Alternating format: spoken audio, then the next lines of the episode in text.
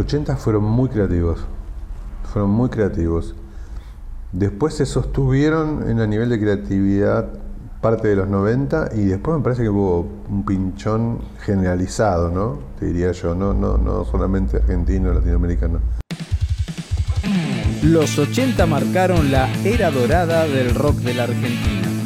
1980 Rock es un ciclo de charlas en el que protagonistas de esa década, algunos famosos, otros casi anónimos, pero todos con historia propia, recuerdan hechos y personajes de aquellos años intensos. Bienvenidos a 1980 Rock, la década dorada del rock argentino. Fernando Moya, ¿dónde te encontraron los años 80? En los 80, 80, Sí. volviendo de, de un viaje que había hecho a Europa de un año, un año, y pico, y de ver en, en agosto de 1979, en agosto de 1979, de ver la despedida de Led Zeppelin en Network, en las afueras de Londres, a unos 80, 90 kilómetros de Londres, en medio de las montañas, en medio de las, de las sierras inglesas. Ahí hicieron un concierto para 300.000 personas y se despidieron. Y cuando los veo, no puedo creer con lo que tocaban los hijos de puta para tanta gente. Lo que tenían de, de infraestructura era, era un desastre. Pero bueno, recién ahora me doy cuenta. Ya en el momento que los vi fue como alucinante. Y te sonaban como Sí, espectaculares. Espectacular estaba, no sé, a 3 kilómetros del escenario más o menos. Pero sonaban bárbaros, sí. Ya, ya en esa época eras, se- eras fana del rock, eras Yo seguidor creo que fue como el viaje, fue como el viaje que terminó de, de definirme cuando vuelvo a Argentina. Cuando vuelvo a Argentina vuelvo con toda la manija de haber visto, no sé, X cantidad de conciertos, todos muy importantes, que yo, por decirte, Franz Zappa, Peter Gabriel saliendo solo de su carrera solista, los primeros conciertos de Elvis Costello, cuando Costello era un under, tocaba en discotecas, y, con The Attractions, eh, Blondie, eh, Clapton, Muddy Water, Peter Tosh. Una, la verdad que la verdad una, estuve una temporada larga en Londres en, dos etapas eh, y una seguidilla de conciertos impresionantes. Rod Stewart con, ¿te con ese single que tuvo que fue un pelotazo, ¿no? Queen también. Claro, había metido un- el temazo creo que agarré soy a sexy. Queen, sí, sí, agarré a Queen en París eh, antes de la gira que vino para acá, para Argentina, con esa misma gira, que estaba muy, también muy arriba Queen en ese momento. Así que nada, cuando vi todo ese, viste, ese, ese avalancha ¿no? de shows, eh, más algunas cosas que ya había visto en Argentina, ya había visto a Santana en Argentina, o a los grupos argentinos como Box Day o, o, o Sui Generis, o, o lo que habría visto en los 70, digamos, ¿no? Nada, a la vuelta de ese viaje dije, bueno, vamos a hacerlo, no vamos a meterle pata y vamos a hacerlo. ¿Y ahí qué fue lo que hiciste? ¿Qué dijiste? ¿Empezaste a buscar Veníamos grupos? con. No, no, no. el- el- en ese viaje me acompaña un bajista, que era como mi compañero de colegio, de cuarto, de, no sé, de tres o cuatro años. Y ella tenía una banda en el colegio donde tocaba un baterista, que era el vecino de él, Marcelo Pucci. Y, y ya hacíamos, viste, como fiestas de colegio para juntar guita y todo ese tipo de cosas. Sé, nada, cuando vuelvo, vamos a digo, negro, vamos a armar la banda. Me dice, Marcelo está tocando con los redonditos de Ricota. Y Jolivet, que me gusta, no lo conoces vos, es un guitarrista que también está tocando con los redondos de Ricota. Vamos a hablar con ellos, ¿no? Y los redondos venían de hacer, qué sé yo, no sé, la Victorio Craft, ponele 250 personas, una cosa así. Nada, nos convencimos de Jolivet y a Pucci. Volvieron y se armó lo que fue el principio de Dulce 16, que fue la banda que después yo firmo con Daniel Greenbank, creo que en el año 81, y, ahí empieza, y ahí empieza toda, nuestra historia discográfica y, de producción, ¿no? Daniel eh, ya tenía SG Records con, Sui Gen- con Celu Girán y con Nito eh, y algunos artistas más que no me acuerdo y arma DG Records, digamos, ¿no? Como SG era un negocio con él y de Charlie, eh, DG era un negocio más de Daniel, ¿no? Y ahí me, me toma Dulce 16 como primer artista que firma DG Records y me pregunta si no tengo a nadie conocido o, o se me ocurre a quién firmar.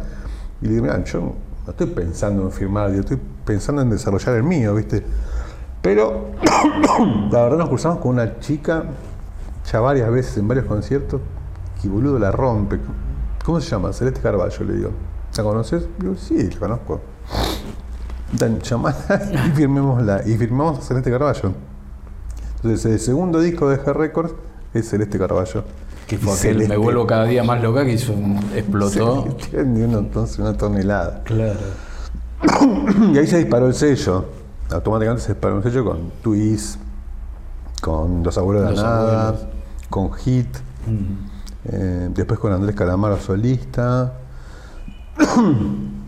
bueno, nada, un montón de cosas que hicimos ahí en, en medio de los 80.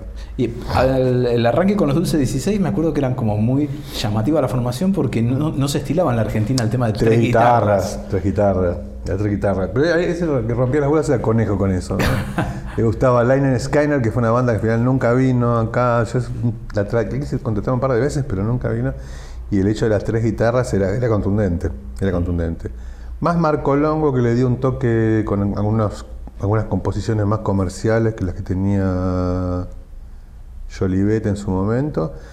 Y Gustavo, que era un conocido nuestro de, de Martínez, que lo fuimos a buscar, un gran cantante, medio chiflado, pero un gran cantante. Gustavo Pérez. Gustavo Pérez, sí, sí, que le dio el toque ahí de cierre a la banda y nada, y fue lo que nos permitió grabar. ¿Y cómo fue aquel crecimiento de... eh, Daniel hasta ese momento era como el productor de Cerú Girán. Claro, era un manager de artistas. Y, para, y de pasar a artistas. tener varios de Eh, primera línea. La verdad, bueno, tuvo que ver con el sello discográfico y con, con el acercamiento de otros artistas, pues también se acercó Virus, se acercó Pastoral, eh, bueno, tu- tuvo la vuelta de Mercedes Sosa, un montón de cosas. Y, él, y Daniel siempre tenía como el foco pensando en lo internacional, ya había hecho algunas cosas de jazz rock, ¿no? Eh, y, ahí creo que se hace, se hace el primer Rock in Rio, el del 85. Vamos a verlo, nos volvimos locos y dijimos, bueno, hagamos uno mañana en Buenos Aires. nos pusimos a armar el primer festival de, así de música de rock internacional, que fue el que hicimos en la cancha de Vélez en el año 85, 86. Sí. Que tocó Charlie. Tocó Charlie, tocó Fito, tomó Sumo, tocó Soda, Soda Stereo, Hit. tocaron Hit, tocaron todos los argentinos, te puedes imaginar. Miguel Mateos también tocó. Inesex, que todavía no era una banda muy reconocida. mm, Nina Hagen. John Mayer, Nina Hagen. de- trajimos a Blitz de París, a la Unión de España. Bueno, nada. Armamos un festival que nos pasó por arriba, pero fue lo más divertido que nos pasó. Y fue como medio como nuestro primer puntapié de una producción internacional que nos abrió el camino para dos cosas muy importantes. Para Sting, que lo hicimos en el año 87, o sea, dos años después de ese concierto, y después para, ¿cómo se llama? Para Amnesty Internacional, que fue en el 88. Que fue Que impresionante. fue impresionante. Fue un concierto de la reputa madre, gigantesco. y creo yo que una de las mejores cosas, nada, nada que me pasó a mí en los 80, ¿no? Era muy difícil eh, hacer obras en aquel momento. Y para que tengas idea, Cerú Girán, que se despidió en obras, hizo cuatro, Sí. nada más. Pero era para los artistas era como la meca llegar en ese momento. Sí, Y era un golazo hacer cuatro obras, ¿no? Sí. O sea, no era poco, No, digamos. claro. Y Charlie salta de cuatro obras con Cerú a un estadio de ferro, ponerle de 22 lucas, sería una cosa así, 22 mil personas. Y fue un pelotazo, Ferro fue un pelotazo para el, para el imaginario de la gente, fue tremendo para aquella época. Con los abuelos de la nada de soporte. Con los abuelos de la nada de soporte y tocando la banda de Charlie eran los abuelos de la nada. Claro. Parte de los músicos eran los abuelos, estaba Polo, Sí. Cachorro y Andrés. Y Miringo. El- en el caso de obras, para salir, eh, te hablo desde la parte del negocio, para salir bien parado de obras, ¿con un obra, llenar una obra te alcanzaba? Chico. Chico. Mm. O sea, el, negocio era poder hacer dos o tres. Sí, o hacías una presentación, qué sé yo, me acuerdo con Divididos. Divididos te hacía un, un obras, y me acuerdo que hicimos el primero creo con Paranamas, y después nos íbamos a cemento, ganábamos más guita en cemento que en obras. ¿Por qué? Y pues metíamos 2.000 personas, no gastábamos nada en producción ni en campaña, y en obras metías 4.500, que también es el doble, pero se te va un montón de dinero en gasto, en puesta. en sonido, luces. Claro, en aquella época además era como sí o sí para hacer obras tenías que poner afiches en la calle. Sí, seguro. Después con la radio nos ayudamos mucho en el apoyo de la radio. La radio fue muy determinante en cómo cambió el negocio y cómo empezó a agrandarlo. Y también esa explosión de música nacional que hubo en el 82-83, post Malvinas, o Malvinas al mismo tiempo, que hizo que muchas radios pasaran música en castellano y muchas radios se interesaran en el rock. Hasta ese momento no sonaba en ningún lado, ¿no? Claro. Y además también hubo como un gran progreso en cuanto a la cantidad y a la calidad, sobre todo del sonido, ¿no? Se fue mejorando mucho en ese aspecto, se fueron equipando las empresas de sonido, también las de luces. A partir de los 90 pasó eso. Claro. En los 80 sufríamos, sufríamos bastante. Pero a partir de, ya para hacer Steam, tuvimos una, una rejuntada de equipos terrible. Eh, Después Amnesty ya vino con sonido de afuera. Y muchos internacionales que hicimos vinieron con sonido de afuera, hasta que las compañías en los 90 se fueron equipando y después pudimos empezar a competir con sonido local. Pero muchas veces era sonido de Clay Brothers, que venía directamente con las bandas y demás. ¿Notaste mucha diferencia en el negocio desde el momento en que se termina la dictadura y arranca la democracia en adelante? Lo que pasa es que fue como el momento de crecimiento ¿no? de la música del rock. Eh, yo lo que vi fue un crecimiento constante, con bandas por todos lados, gente aportando. Eh, la aparición después, al final de los 80, de los Pericos, viste, de toda esa banda, digamos, Pericos, Cadillacs, auténticos decadentes, que estaban todos con una línea como más fiestera, más para arriba, más menos rockera en algún aspecto, ¿no? Todavía no, no estaban fuertísimos. No me acuerdo si la, renga, porque no, la renga todavía no estaba fuertísima. la, renga es más 88, 90, por ahí, 88, 89. Se va consolidando Redondo Ricota, ¿no? Sí. Pero en, otro, en un partido aparte. Pero qué sé yo, Soda, que era la contracara de, de Redondos, era un artista, ponerle, no sé, de dos obras, tres obras podía ser Soda. Y era un montonazo, ¿no? Sí, sí, sí. ¿Por qué los artistas en aquella época eh, firmaban básicamente con sellos como DG Records o algunos otros que eran locales y no tanto con multinacionales? Yo creo que las multinacionales no terminaban de creer. tardaron un tiempo, ¿viste? Hasta que empezaron a creer y empezaron a firmar. A finales de los 80, con Soda Stereo, se dan cuenta que pueden ganar dinero, con Virus se dan cuenta que pueden ganar dinero y se empiezan a meter empiezan a meter. También Miguel Mateos es un punto de partida interesante y a Charlie lo firma Sony. Charlie venía como medio independiente con Daniel y lo firma Sony en el 86, 87, por ahí. Claro. Cuando arrancaron con, con DG Record, con Dulce 16, con Celeste Carballo, ¿qué tenía que tener un artista para que les interesara? Yo la verdad siempre traté de firmar artistas que tuvieran algo como si vos que me interesara, o su música, o su composición, o su voz, ¿no? Y me parece que eso es lo que más se destaca. Si vos, si vos en el interartista que yo firmé, digamos, ¿no?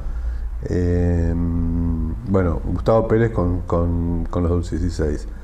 Después este, Andrés, dentro digamos, de los abuelos de la nada, que yo no lo había firmado, lo había firmado Daniel, pero Andrés lo firmé yo para el sello, ya como solista.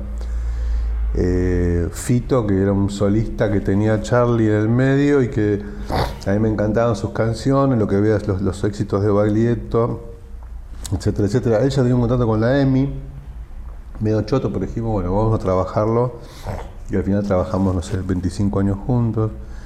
Don Cornelio La Zona, o sea, eh, Palo, Palo Pandolfi también tiene una, voz determinada. Eh, Piti de Viejas Locas tiene una voz determinada. Aparte de tener un rock tradicional que a mí me gusta y qué sé yo. La voz del Piti es muy particular, muy particular. Bueno, voz ahora, en los post, post 2000. Creo que todos tienen, viste, como vos podés decir, este tipo es diferente, este tipo canta diferente, tiene, ¿no? Eh, entre los que yo firmé, me parece que la, que la voz es una de las características más destacadas, digamos, ¿no? Y después algunos grandes compositores, tipo Fito, gran compositor, bueno, vos recién gran compositor, Palo, gran compositor. Cuando se da que ustedes hacen la vuelta de Mercedes Sosa, eh, eso también influyó en, el rock, ¿no? Hmm. Sí, porque al estar Daniel en el medio, Daniel le propuso relaciones nuevas a Mercedes y a Mercedes las tomó bárbaro, ¿viste? León, Charlie, Luis, o sea, todas las personas que colaboraron con, Mercedes, que venían del lado del rock, ella las tuvo muy abierta, muy inteligente también ella, ¿no? Porque volvió y no volvió solamente con su folclore, sino que volvió con la música popular argentina que estaba, que estaba fuerte, ¿no? Mm. ¿La, trataste bastante a ella? Sí, sí, sí, muchísimo, porque hicimos una gira muy larga, hicimos como veintipico de óperas, ¿no? Yo apenas los conocía ahí, y después empezamos a hacer la gira y tomamos mucho más conciencia con Olga Gatti, con Fabián Matus y demás.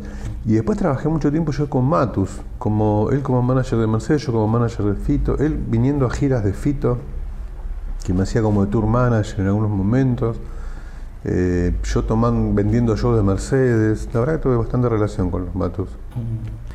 ¿Hay algún artista de aquel momento que vos lo, vieras como que podía ser un, éxito y no haya funcionado? Por alguna razón?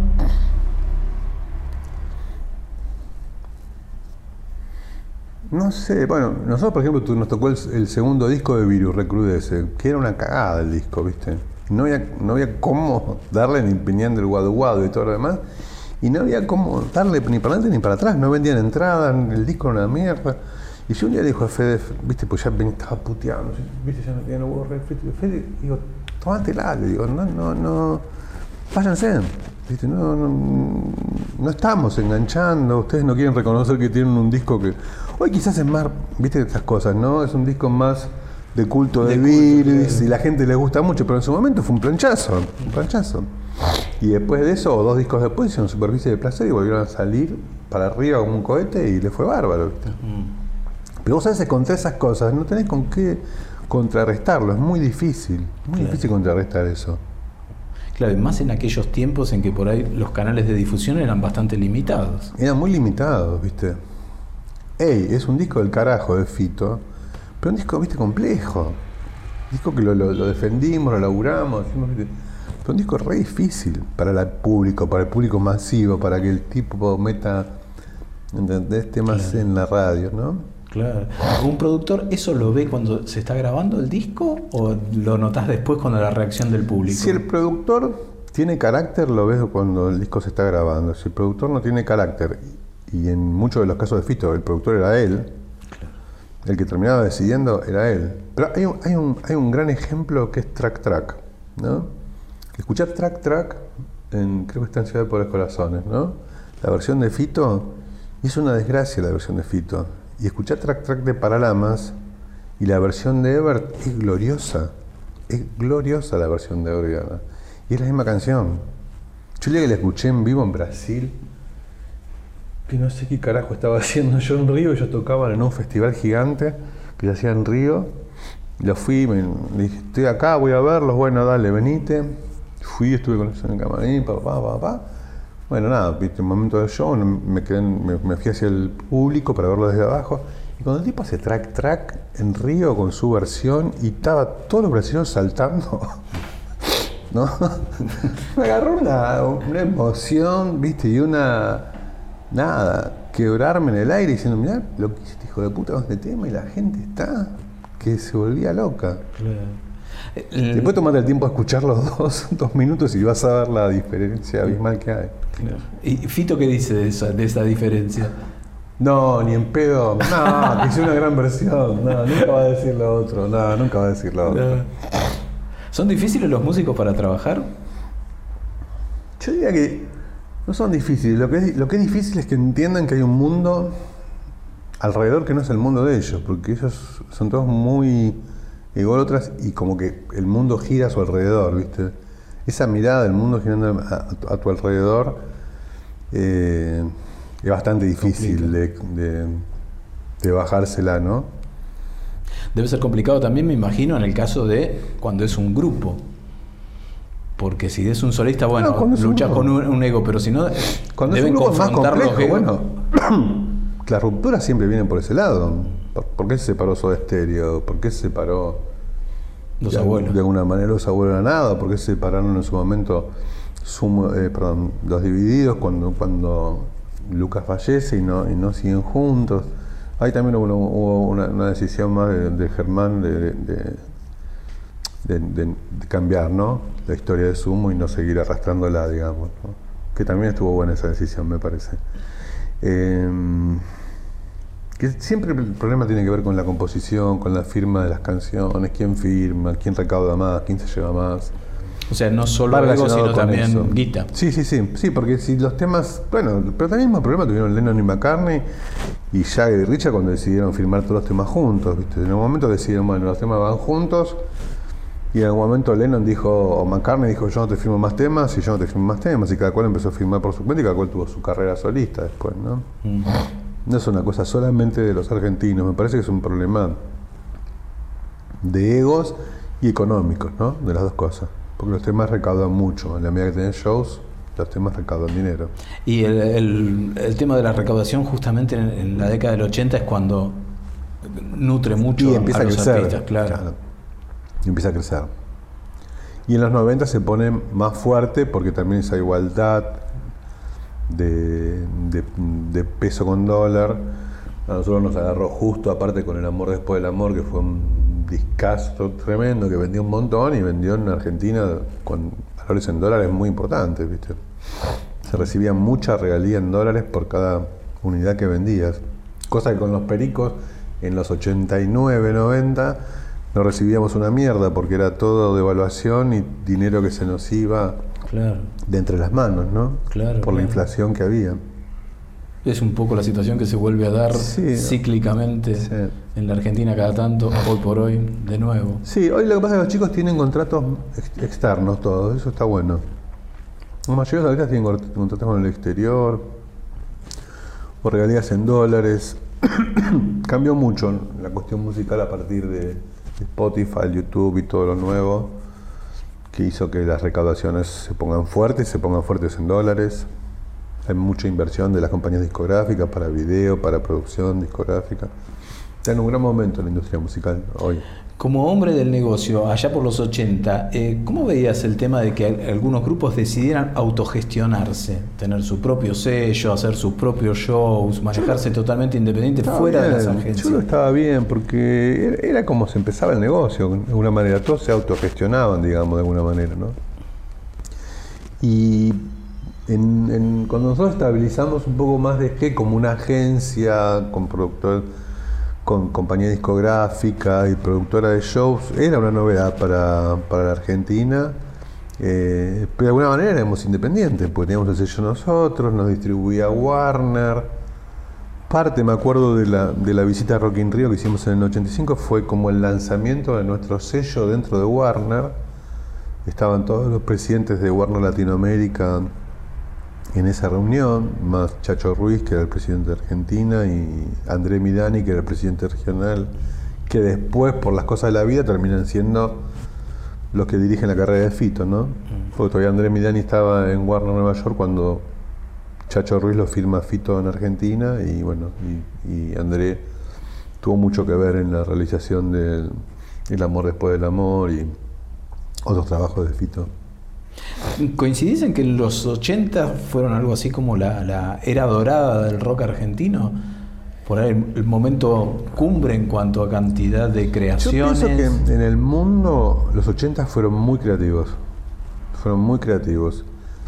Después se sostuvieron en el nivel de creatividad parte de los 90 y después me parece que hubo un pinchón generalizado, ¿no? Te diría yo, no, no, no solamente argentino, latinoamericano. Generalizado, donde, donde costó la salida de nuevos valores y demás. El cambio de siglo fue medio raro. También lo fue para los que venían de, de antes, ¿no? Mm. Como que también hubo, en ese sentido, como que amesetaron un poco su, su Se creatividad. amesetó, sí, sí, Sí. se amesetó. No sé si por la edad, si por el crecimiento, no sé. No le encuentro, la verdad, la, la- la explicación. Y hoy de vuelta están de vuelta surgiendo artistas por todos lados, nuevos artistas. Bueno, hay una velocidad, hoy hay una velocidad de comunicación que supera todas las reglas del pasado. ¿no? Claro. No, no se puede hacer ninguna correlación entre lo que pasa hoy y lo que pasaba antes, porque es todo distinto. Claro, ahora en definitiva se saca. Antes había que tener 10, 12 canciones como para sacar un disco y tener Sí. una obra nueva. Ahora eh, Y tenías con que un tener tema ya mucha fuerza, subirlo. tenés que tener mucha fuerza para, para entrar en una radio y mucha fuerza para poder cruzar países, para que te pasen en, México, para que te pasen en España, y siempre dependiendo del multimedio que controla el negocio en cada país, la posibilidad de que tu artista crezca o no, lo mismo en Estados Unidos, y Spotify quebró todo eso. La gran diferencia es que Spotify quiebra todo eso y, todo, y todos estos controladores del negocio, que eran las radios y los multimedios y demás, pasan a ser una figura expectante que se suma a la decisión del público sobre lo que consume. Las radios van atrás de lo que se consume, atrás de lo que hace Spotify, atrás de lo que se consume en YouTube, atrás de lo que se consume en TikTok. No están más adelante. Claro.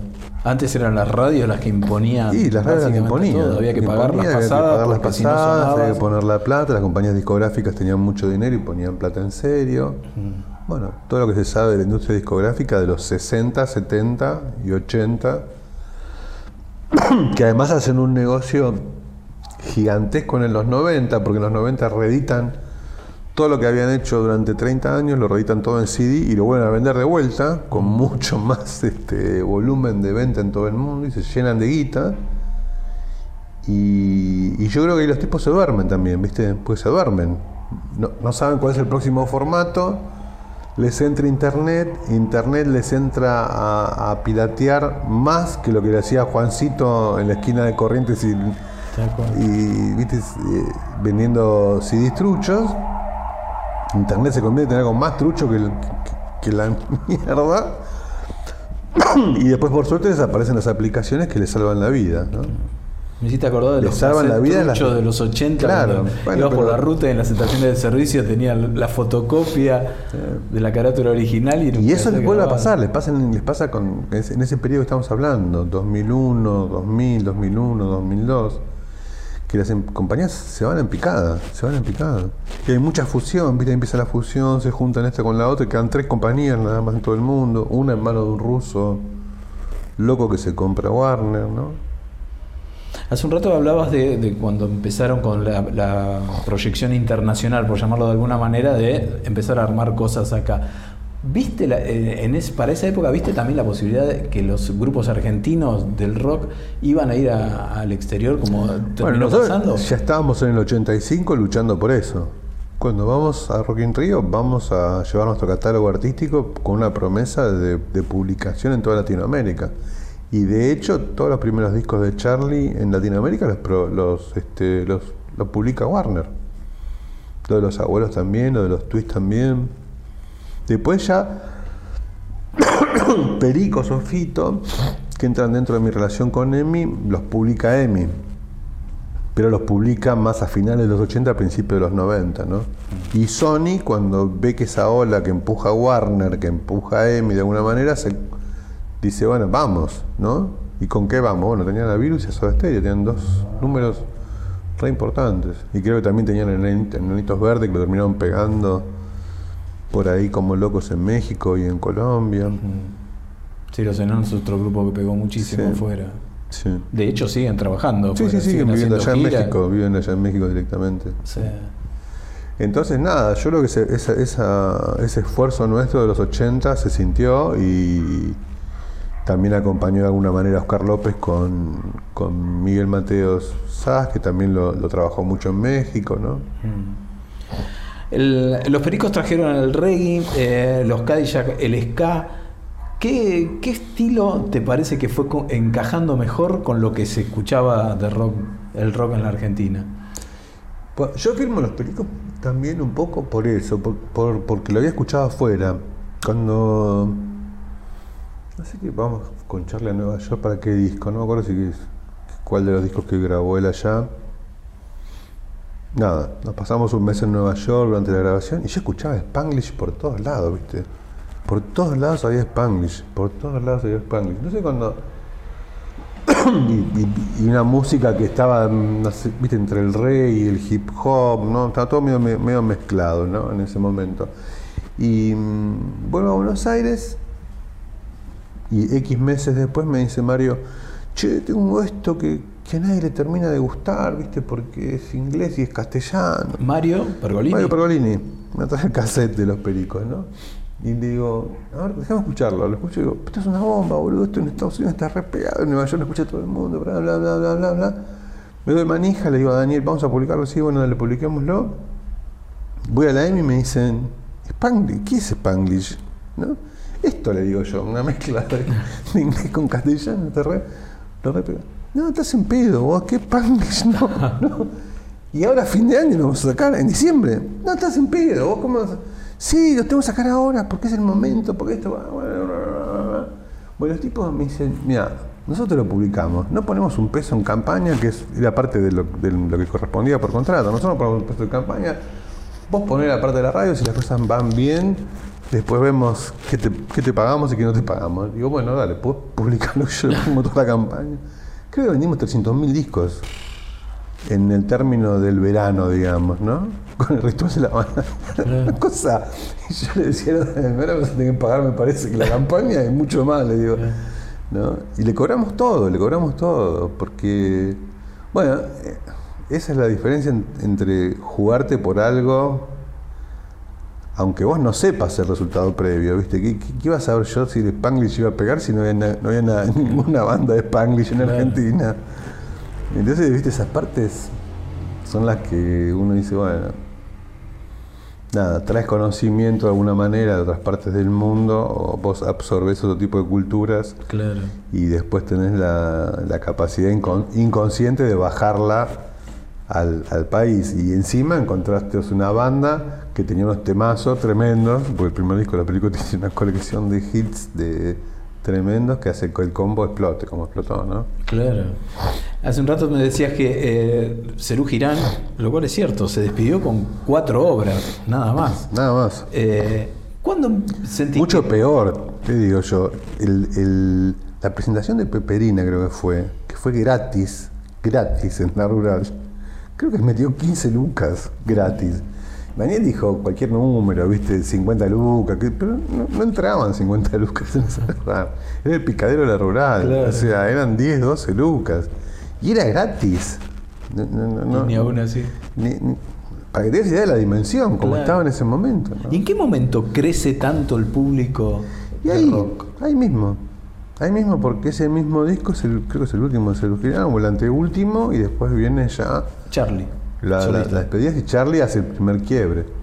Charlie es el primer estadio de, de fútbol por un artista nacional, ¿no?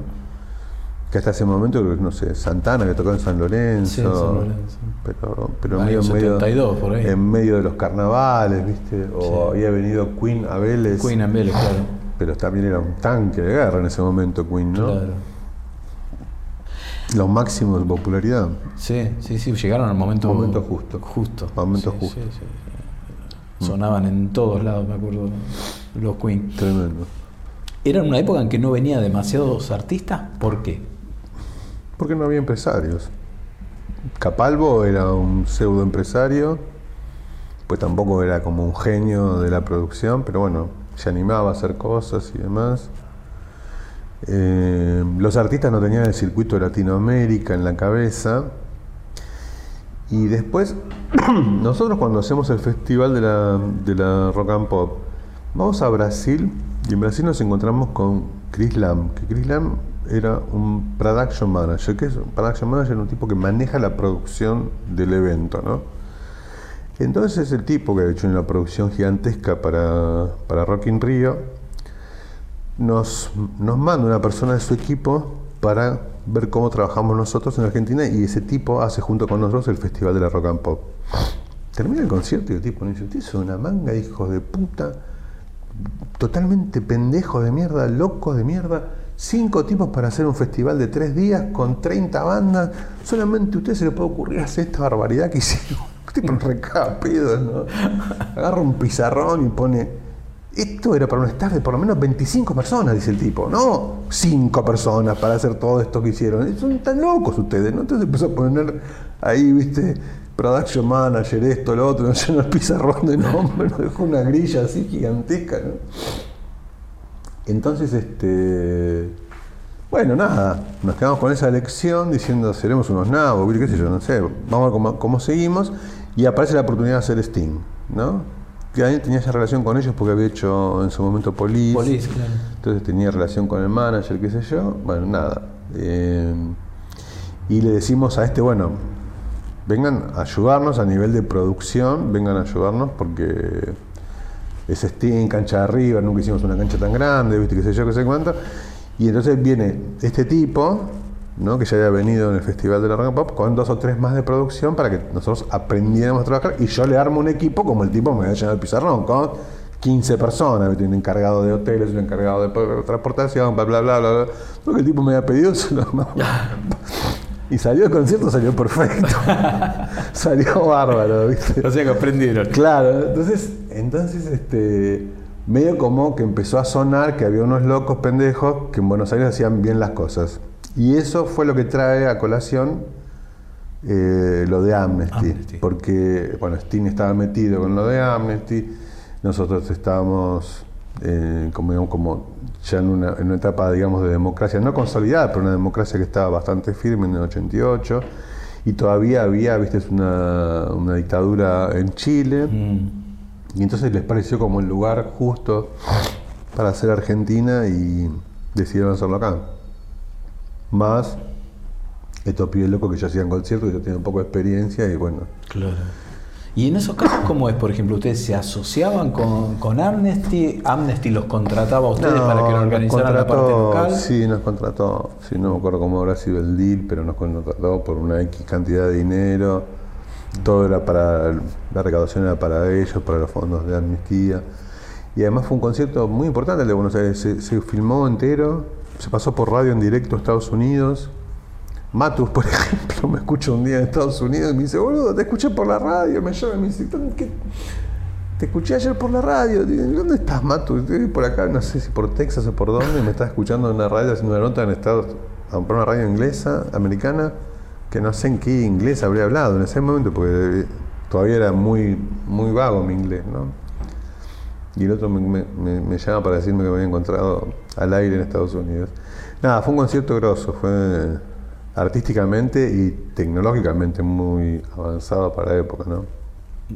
Fue la piedra fundamental o el pilar para lo que vino en los 90, ¿no? Sí. Después de poder traer un montón de artistas. Sí, en los porque ahí 90. cambia la economía argentina, la economía argentina nos permite hacer un montón de cosas más. Pensá que sobre finales de esos 80 creo que hicimos Clapton o principios de los 90. Y a Clapton con un River lleno creo que le pudimos pagar 75 mil dólares, 80 mil dólares, una cosa increíble. O sea, no, no, no había cómo pagarlos, viste, los artistas. Esto era 89, 90, por ahí. Y después a partir de ahí empezaron los, los los contratos en serio, millón, millón y medio, dos millones, ¿no? Que, que hizo que los artistas pudieran bajar, Ah, los grandes te digo yo, ¿no? Claro. Y después los medianos de 200, 300 lucas, 150 lucas, bueno, a patadas. Esos, esos contratos, ¿cómo se hacen, por ejemplo? ¿Se firma? eh, ¿Lo traes? eh, ¿Tenés que, no sé, pagarle todo antes de que vengan? ¿Cómo Sí. es el, el caso de los artistas sí, extranjeros? sí, se, se arregla una cifra, esa cifra siempre va acorde con la recaudación que el tipo hace y se les manda un anticipo y en algunos casos tienes que mandarle un 100% antes de salir a la venta. Hay artistas que te dicen, si no me das el 100% no puedes salir a la venta y bueno, tienes que tener el 100% para salir a la venta. Ya en aquellos tiempos era así. en Sí, sí, sí, 80. sí, sí, las bandas grandes sí. Los negocios grandes sí. ¿Cómo se hacen los cálculos en cuanto a, bueno, tengo que pagar tanto, voy a gastar tanto? ¿Cómo es la parte de, de- de decir, me arriesgo, Es me una conviene, decisión- esto me va a dar ganancia? La verdad que hay, hay, hay una parte, digamos, que yo siempre digo, como el expertise nuestro, ¿no? Decidir qué precio vas a cobrar las entradas y, y cuánta gente va a meter el artista es como medio complejo, pero bueno, Claro. tenés, que, tenés que tomar la decisión y decir, yo sé, me, acuerdo, Rolling Stone creo que habíamos comprado tres, ¿no? O dos más uno, una cosa así, y después llegó a cinco, bueno. Cuando vimos la demanda, fuimos comprándole más fechas y llegamos a cinco shows. Eh, vos me decís, ¿hubiesen apostado por cinco de movida? Y no, yo creo que no. Nos sorprendió. ¿no? Fernando, si pudieras volver a un momento, a vivir un momento de los 80, ¿qué día o qué noche elegirías? ¿Y por qué? ¿De los 80? De los 80. Qué difícil, ¿eh? yo, yo, yo creo que más que más que día de festejo, día de decisión, mira, porque ahí yo tomé una decisión muy importante después de Amnesty. Yo, yo estaba por las nubes, caminando por las paredes, era manager de Charlie García en ese momento, ¿no? Había sido tan impactante el concierto para mí en lo anímico que Aparte tenía, no sé, 88, 30 años tenía yo en ese momento, ¿no? Y tú decís, ¿qué haces después de una cosa así, viste? ¿Qué, qué, qué es lo que te va a interesar o no interesar hacer después de algo tan, viste, conmovedor artísticamente, laboralmente y de resultado, ¿no? Y, ¿sabes qué? Se me fui a vender entradas a cemento a pelearme con Chaván. Teníamos a Sumo en cemento ese, ese, sábado siguiente o ese a dos sábados después del show. Dije, me voy a cemento, viste, a, a, comerme la realidad de la vida, la pelea de la día, ¿no? Volver a los orígenes. Claro, y volver a los orígenes, y volver a los orígenes. Y creo que fue una gran decisión esa noche, viste, el poder este, aprender a salir de la cosa espectacular y demandante, porque imagínate, mi, mi, oficina en algunos momentos en River tiene una cola de 20 personas para atender, americanos todos, y todos paraditos uno atrás del otro, esperando para poder hablar conmigo, para poder tener, qué sé yo, decisiones o cosas para, para tomar y demás. Y era un pendejo, boludo, tenía 30 años, era un pendejo de mierda. Y había una cola, viste, de viejos todos, viste, con carrera, todos, y los tipos esperando para, para, hablar con vos, viste y resolver esto y resolver lo otro, porque encima me pasó algo medio raro en ese concierto. Como hicieron, hicimos Mendoza, se me rajó un montón de gente para Mendoza, para hacer el show de Mendoza. Pero a mí me quedó un montón de gente de la que estaba preparando el concierto de Buenos Aires, entre ellos la televisión, la radio y toda la parrada en Buenos Aires. Y quedé medio como, viste, como. Auxilio. Claro, sí, sí, sí, sí, sí, como pollitos mojados en medio del quilombo, ¿viste? Y dándole respuestas a personas de, de cosas que vos intuís que están bien, pero qué sé yo.